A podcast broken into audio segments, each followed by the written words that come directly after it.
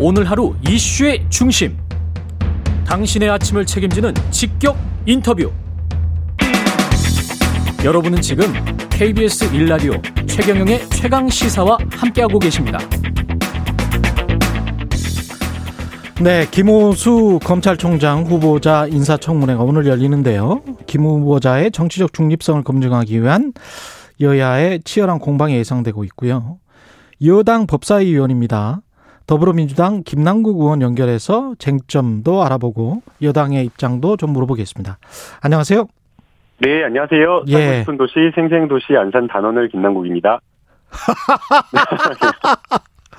예, 안산 단원 을이시군요. 예. 네, 안산으로 이사 오십시오. 살기 너무 좋습니다. 예, 알겠습니다.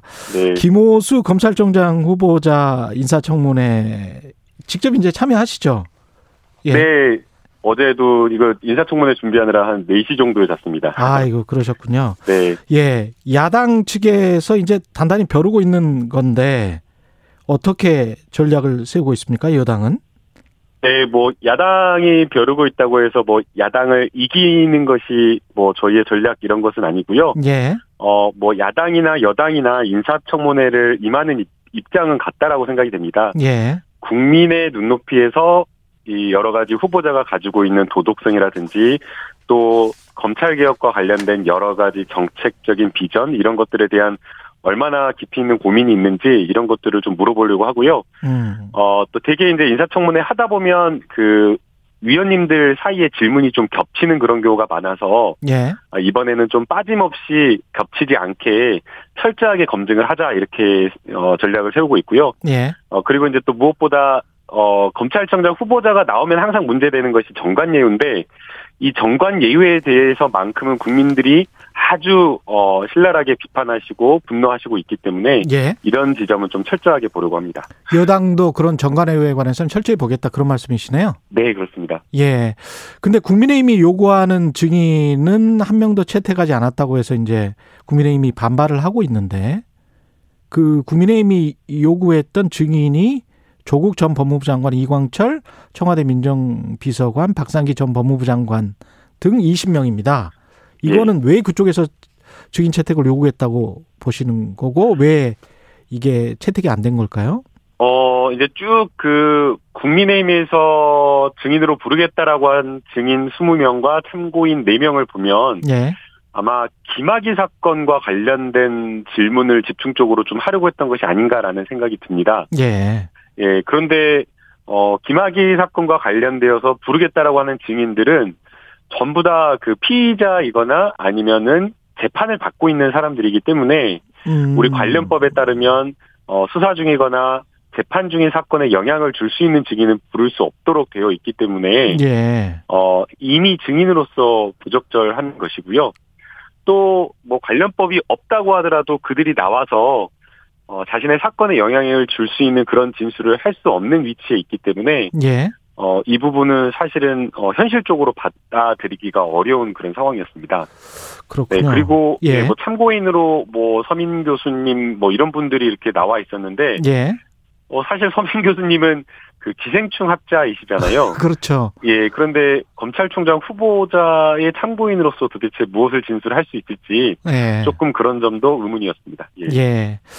국민의힘 입장에서 보면은 이거는 청와대 여당이 임명을 그냥 예정해 놓고 청문회를 요식 절차로 하는 것 아닌가 그렇게 지금 생각하고 있는 것 같아요. 답정너 청문회는 안 된다. 이 야당의 입장은 어떻게 보십니까?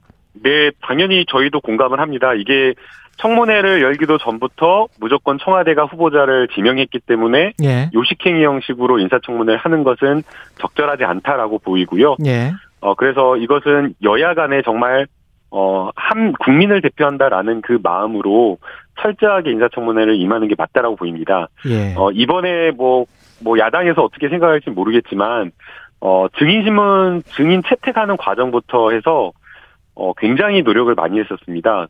음. 어, 저희가 뭐 이틀 사이에 회의를 거의 법사위원들이 한 8번 모일 정도로 굉장히 많은 회의를 하면서 야당과 협력하려고 했는데, 예. 어, 오히려 또 어떻게 보면 야당이 어, 또 협조하거나 이렇게 하지 않는 모습을 보이는 것도 좀 적절하지 않기 때문에 어, 인사청문회가 내실 있게 좀 철저하게 이루어질 수 있도록 여야 간에 좀 협력하는 게 더 필요하지 않을까 이렇게 보고 있습니다. 지금 저 국민의힘이 요구하는 증인은 그 한 명도 채택하지 않았는데 증인들이 혹시 누가 나오나요? 그러면 관련해서 증인으로는 아직 한 명도 채택이 되지 않았고요. 예. 그 참고인으로 서민 교수와 김필성 변호사님 두 분이 이렇게 나오도록 두 분만. 예. 네.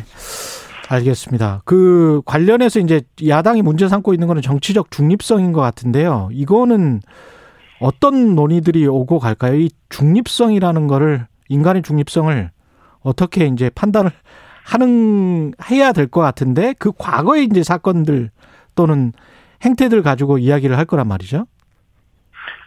네, 결국에는 이제 후보자가 26년 동안 어, 검찰 공직 생활을 했기 때문에 예. 그 검찰 공직 생활을 하는 동안에 아주 민감한 사건들 있잖아요. 네. 그런 민감한 사건들을 어떻게 사건 처리했는가 이런 것들을 좀 들여다 볼 수밖에 없다라고 생각이 들고요.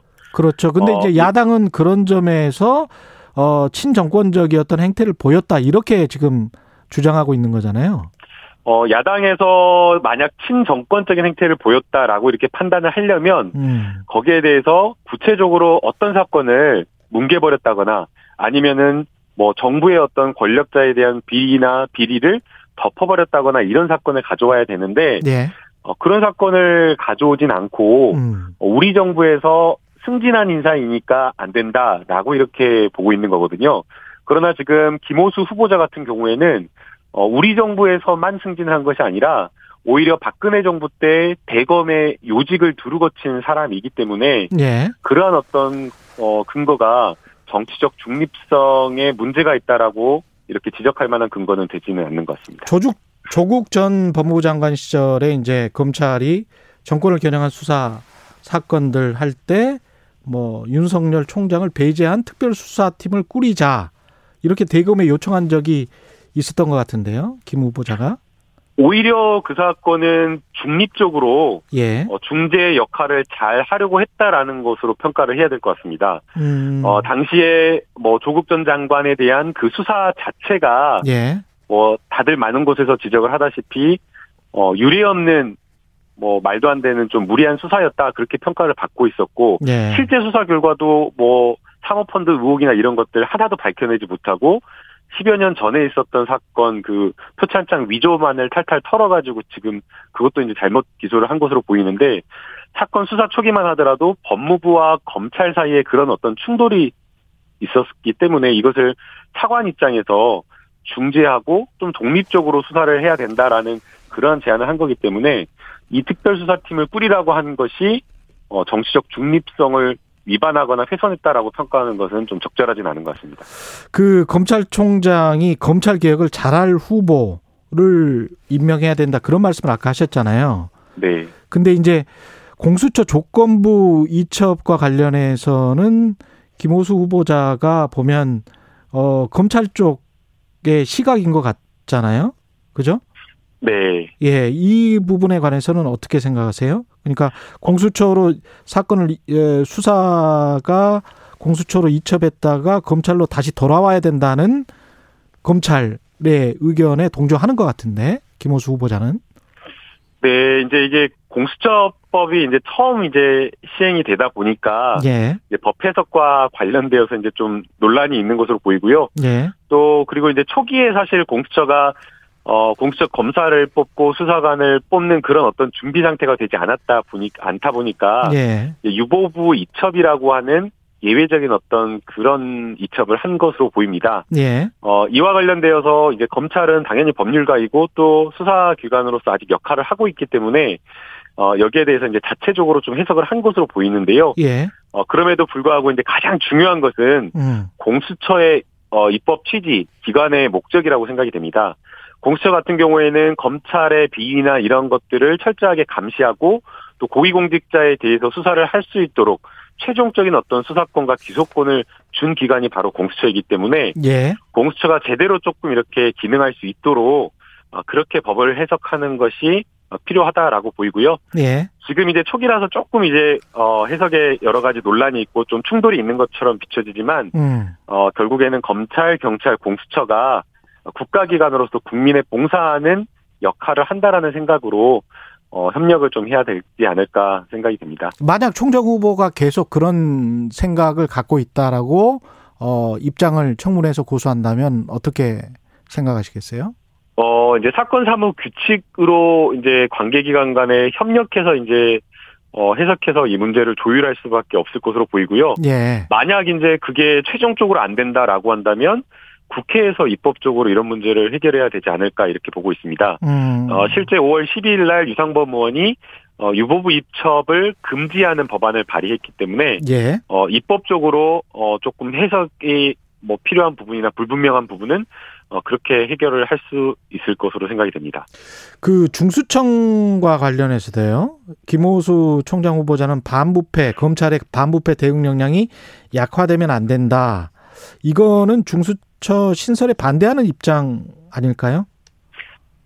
어, 간접적으로 조금 이렇게 반대한 것 아니냐라는 이런 해석이 낳고 있는데요. 예. 아마 이제 오늘 그런 부분을 좀 집중적으로 물어보지 않을까 생각이 듭니다. 예. 어, 다만 그 뭐 윤석열 전 총장도 수사기소 분리와 관련되어서는 반대하지 않고 검찰은 소추기관 기소하는 기관이다라고 하면서 수사 기소 분리에 대해서 원론적으로 찬성하는 입장을 보였고 예. 또 무엇보다 어 지금 이제 검찰의 조직 개편 방향 자체가 직접 수사를 최소화하고 줄이고 어 기소하고 잘못된 여러 경찰의 위법 수사 이런 것들을 통제하는 어 그런 기관으로 지금 이렇게 개편되고 있기 때문에 예. 아마 김호수 후보자도 이러한 어떤 검찰의 개혁 방안에 대해서 원론적으로 어 같은 생각을 하고 있지 않을까 이렇게 생각이 됩니다.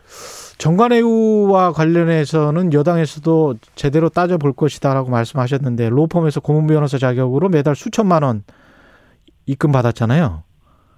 이거는 어떻게 보십니까? 예, 이게 우리 국민들이 사법 불신, 이 수사기관의 처분을 신뢰하지 못하는 것 중 하나 아주 뿌리 깊은 불신이 바로 이제 정관예우인데요. 예. 어, 정관예우가 결국에는 뭐, 뭐 수천만 원이 아니라 수억 받고 안 될 사건 해주고 뭐 처벌해야 될 사건 봐주고 이런 식으로 해서 한 거기 때문에 음. 이런 부분에 대해서는 어 문제가 있으면 절대 안 된다라고 생각을 하고 있고요. 예. 다만 지금 이제 논란이 되는 어 정관예우 지적되는 부분을 보면 어 어떤 법무법인에 들어가서 매달 어 월급으로 이제 1,900만 원 가량 뭐 급여를 받았다 이런 것들로 보이는데요. 이제 통상적인 어떤 변호사 업무를 수행하고 보수를 받은 것이라고 한다면 이것을 정관예우로 보기에는 좀 어렵다라고 보이고요. 이제 국민 눈높이에서 보면 1,900만 원이라고 하는 이 월급 자체가 굉장히 큰 금액인 것이 사실입니다. 그런데 이제 실제 어 1년차 변호사들도 뭐 김현장이라든가 큰 법무법인에서는 뭐 1200에서 1300 정도 이런 정도의 월급을 받는다라는 걸 생각하면 어, 이 월급 자체를 정관예우로 보기에는 좀 어렵다라고 보이고요. 후보자가 여기에 대해서는 본인이 직접 그 회사에 나가서 열심히 일하고 자문한 월급이다라고 이야기를 하고 있기 때문에 어 정관예우라고 좀 보기에는 어, 어렵지 않을까 이렇게 생각이 됩니다. 아까 그 뉴스 언박싱에서도 이야기했지만 특정 사건들 같은 경우 라임 사건 같은 경우는 법무부에 있을 때 검찰로 있을 때 이제 있었던 사건들이고 그걸 또 나가 가지고 또 수입한 거는 좀 문제가 있지 않습니까? 네, 저도 이제 이게 이거 봤을 때는 좀 예. 매우 부적절하다라고 생각을 했고요. 음. 어, 다만, 어, 조금 그 변호를 한 당사자가 좀 달랐던 것이 아닌가라는 생각이 듭니다. 예. 그러니까 그 라임 펀드와 옵티머스 펀드를 주도적으로 이렇게 해서, 어, 많은 사람들에게 피해를 미쳤던 그런 어떤 사기, 특정 범죄 사기 처벌, 에 처벌이 될 수 있는 그런 어, 피의자들을 변호했던 것이 아니고 예. 은행 간의 어, 법적 분쟁, 은행가 은행도 사실은 그 관련해서 여러 가지 공범이다라고 하잖아요. 그래서 이제 그 은행을 대리해서 한 것이기 때문에 예. 어뭐 전관예우나 아니면 도덕적 비난 가능성이 조금은 더 낮지 않을까 생각이 됩니다. 은행을 대리한 사건이었다. 네. 예, 법무부 장관이 검찰 인사위원회를 내일 연다는데요. 이게 좀 검찰총장이 있기 전에 검, 법무부 장관이 검찰 인사위원회를 먼저 여는 게 이례적이라고 하는데 이거 어떻게 보세요? 어 저도 이제 그 소식을 이제 기사를 보고 접했는데요. 예, 그게 이제 조금은 상당히 좀 이례적인 것 같긴 합니다. 왜냐하면 검찰총장이 없잖아요, 인사청문회 지금. 예. 중이니까 예. 사실은 인사를 한다라고 하면 임명 후에 그렇죠. 그렇게 하는 것이 일반적인데 그렇지 않아서 조금 음, 왜 그런가 이유로는 좀 더 봐야 될 것으로 보이고요. 예. 아마 이제 지금 검, 어, 검찰의 조직 개편과 맞물려서 음. 인사를 계속 미루어 왔기 때문에 그에 따른 인사를 하, 하려고 하는 것으로 보이고요. 음. 어, 또 이제 후보자 신분이긴 하지만 후보자가 가진 여러 가지 검찰 조직 운영 방안이나 이런 것들을 서면 답변이나 이런 것들을 통해서 충분히 밝혔기 때문에 법무부 장관이 그 후보자의 그러한 어떤 생각과 철학 이런 것들을 고려해서 인사를 할 수 있지 않을까 이렇게 생각을 합니다. 예, 오늘 말씀 감사하고요. 더불어민주당 김남국 의원이었습니다. 고맙습니다. 네, 감사합니다. KBS 일라디오 최경영의 최강 시사 1부는 여기까지입니다.